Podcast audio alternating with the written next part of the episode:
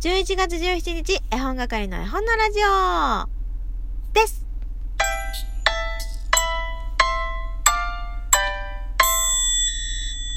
こんばんはいん。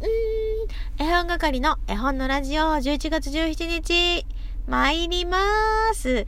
えー、本係は本日11月17日に38歳となりました。お誕生日です。ありがとうございます。ありがとうございます。ありがとうございます。えー、皆さんね、おめでとう。きっとこのトークを聞きながら大きな声で叫んでいらっしゃると思うので、えー、先に言わせていただきます。皆様ありがとうございますえー、キキさんが天球ソンマッチで来るなら私は日本語で行こうと思います。昨日ね、えー、4部までやったんですけど、配信をね、その中で日本語が好きですということを伝えたので、私はありがとうございますでいきます。ありがとうございますの方がね、なんかすごい声が通る気がする。なんかうるさいからもう言わないけど、皆さんもね、もう一回来たらどうしようと思ったでしょ？言わない言わない。安心してください。言いません。で、えー、38歳になったわけです。38歳の私は、えー、数日前から歯が痛くてですね、本日歯医者に行ってまいりました。そんな私の歯のことを気にしてくださってる皆さんがいらっしゃいますので、お手紙を読ませていただこうと思います。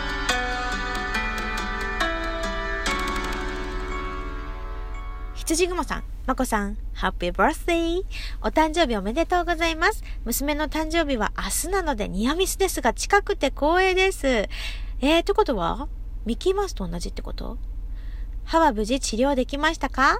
歯は、あ、ごめんなさい。私は二度ほど吐いたが、吐いたでいい？質吐いたでいい？私いつもこれ吐いたと読みますけど、吐いたが虫歯ではなくて、ええー、となったことがあったのですが、まこさんは虫歯でしたか？治ったら美味しいものをまたたくさん作って教えてください。楽しみにしていますと、もう心温まりすぎるハートフルなメッセージ。Thank you so much. しまった。ありがとうございます。えー、そうそうそう。結論から言うとね、私も虫歯ではありませんでした。何かわからない結局、知覚過敏的なものなのか、こう、歯ぎしりとか食いしばりみたいなものなのかわからないけど、とりあえず虫歯は見た感じないからレントゲン取りましょうって言ってレントゲン取ったけど、それでも見つからないから、しばらくね、あの様子見ましょうということで、歯のクリーニングだけしていただきました。えー、とっても気持ちがいいですね。やっぱ、歯医者は定期的に行かなきゃなと思って。えー、で、私は虫歯じゃないと言ったので、とっても気が楽になりました。なので、この後帰って美味しいケーキをね、旦那が買ってきてくれるという話だったので、えー、美味しくいただこうと思います。とってもとってもとってもとっても楽しみです。そしてもう一方、私の歯のことを気にしてくださっているいちゃんさん。まこさん、全然関係のない話なんですが、私歯が痛いと思って歯医者に行ったら噛み合わせって言われたんですが、全然改善されなくって、まさかの副鼻腔炎だったことがありました。妊娠中で薬を服用できなくて、陣痛の次に痛かった記憶があります。まこさんも歯の痛み良くなりますようにっていただきました。ありがとうございます。えー、陣痛の次って相当痛くない？その陣痛とさ、副鼻腔炎の痛みの差がどれだけあるのかっていう話なんだけど、私もね、副鼻腔炎なりかけたことあるけども、なりかけただけでも本当に痛いというかなんかもう苦痛だよね。鼻の中ってか目の裏に何かあるみたいな感じで。よく耐えました、いちゃんさん。副鼻腔炎だったんだ。ところでさっきの羊雲さんの虫歯じゃない痛み。それは何だったのでしょう？とっても気になります。またいつか教えてください。そして、えー、お誕生日おめでとうのメッセージもいただいてます。チョラホップさんに、ズミさん、本当に本当にありがとうございます。えー、ねメッセージ送ってないけど、おめでとうって思ってくださっている、それ、これを聞いてるあなた、ちゃんと私には伝わっています。ありがとうございます。えー、この配信を聞いてくださること、が私への誕生日プレゼントと思っていますので、どうかどうか最後まで聞いてください。最後までって言ってもね、もう喋ることがほぼほぼないので、私は、あのケーキが食べたいなってずっと思いながら喋ってるんですが、今日ね、火曜日でね、お話を作ろうの日だったんです。実は、実はというか、あのー、昨日ね、第4部の最後に再現 VTR の日です、なんてね、言ったけど、勘違いでしたね。今日はお話を作ろうの日でした。が、えー、お話を作ろうもね、皆さんの、えー、ご協力のもと完結しそうです。なので、もう読める状態にして、次回皆さんの前であのお話を披露するのは、朗読するタイミングになると思いますので、首を長くして待っていてください。忘れた頃にやってくると思うので、一回忘れてください。いきますよ。3、2、1、はい、忘れた。はい、忘れたね。忘れましたか？忘れちゃってますか？人間は忘却の生き物です。どうぞどうぞ皆さん忘れることを怖がらないで。はい。というわけで、えー、5分48秒喋らせていただきました。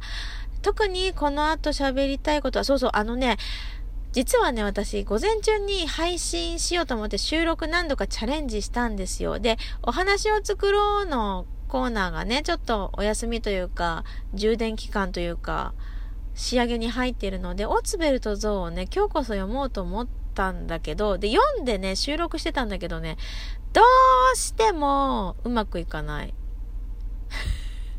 なので、時間がある時にね、オツベルとゾウだけで撮ろうと思っているので、もし撮ったら聞いてくれるかい？聞いておくれよ。えー、オツベルとゾウね、この前、花田さんという方が朗読してたんですけれども、私は私で読もうと準備してたので、読ませてもらおうかなと、ちょっとね、被っちゃうんだけれども、花田さんはライブで読まれてましたが、私は、えー、区切って読もうと思います。まあ、ラジオトークのね、この配信が12分なので、12分内には、まあ、到底収まりきりませんから、区切って区切って読もうかなと思っています。はい。ありがとうございます。あとね、お便りまだ来てるから読もうかな。えー、羊雲さん、まこさん、こんにちは。ゴミ太郎さんとの絵本との出会いのお話、興味深く拝聴しました。我が家では読んでいる時、読んでいると時々娘も息子も旅に出て遊び始めてしまいます。そういう本でもきっと何がしらかの何なんて読むんだったっけ？私これね、読めないと思ってさっき調べたんですよ。読めない。だから 忘れちゃった。そう、人間は忘却の生き物だから、数分前に調べた漢字なんてもうすぐ忘れちゃう。なんて読むんだったっけ？何がしらかの何がしらかの何がしかのえ、何という字に、某所の某です。某。某芸能人とかの某。何って読むんだっけ？ごめんなさいね。の意味はあるだろうと思っていたのですが、まこさんのお話を聞いて確信に変わりました。きっと意味ありますね。いつか何かに化けるかもしれないし、化けずに心のどこかに根を張るかもしれない。まあそう思って自分を慰めたいと思います。といただきました。聞いてくださってありがとうございます。でもね、本当に本当にそうだと思います。私ね、えー、本でそういう経験は、あの、まだ数少ないんですけど、普段ね、リトミックを教えてるから、それがね、すごく、リトミックでもあるんですよ。あの、気分が乗らないとか、お友達の中にうまく入れないとか、今日はちょっと外で見てるなんていう子がいたりするんですけどね。そういう子に限って、何にもレッスンの時にはしないんだけど、家に帰ったらもう歌も完璧。えー、やることも完璧だったりするんです。そうやって、えっと、お母さんから LINE でね、あの、家ではやってました、なんてメッセージをいただくこともあったりして、だから、あなんだろうね、その、大人から見た時のリアクションとか、こう、聞いてんのか聞いてないのか、みたいなことも、子供は絶対絶対吸収していると思います。だから逆を言えば適当なことしちゃまずいよっていうことにもなるんですけどね。あの、見てないからやってないからって言って、適当なことをしてしまうとって言って、これは自分の戒めのためにも言ってるんですけど、あやっぱりその窓道夫先生とかが言ってらっしゃるようにね、加藤聡先生とかね、も う先生、もう私の先生ですよ、あの方たちは。みんなもね、好きな作家さん先生のことって、先生って呼びますか？まあ、窓道おさんにしとこうか。窓道おさんや加古聡さんがおっしゃっているように、子供はね、ほんと子供さん、子供様ですよ。あの、やっぱりね、叶わない。叶わないなぁと思って見ております。子供から学ぶこともね、本当にたくさんある。まあ子供だけじゃないけどね、あの、他人から学ぶことも、家族から学ぶことも本当に本当にたくさんありますよねって話。えー、今日もね、えー、時間が参りました。とっても楽しく喋らせていただきました。えー、明日こそ再現 VTR の水曜日です。なので、ね、明日もどんな演技をしようかな。38歳、絵本係。また、一皮むけちゃいました。ってことで、何か、38歳らしい演技ができたらいいなって思ってます。これで、一歩も二歩も再現 VTR の道に近づけたらいいなって思ってます。それでは、最後は、似てると言われた今週のモノマネで、締めさせていただこうと思います。いくよ。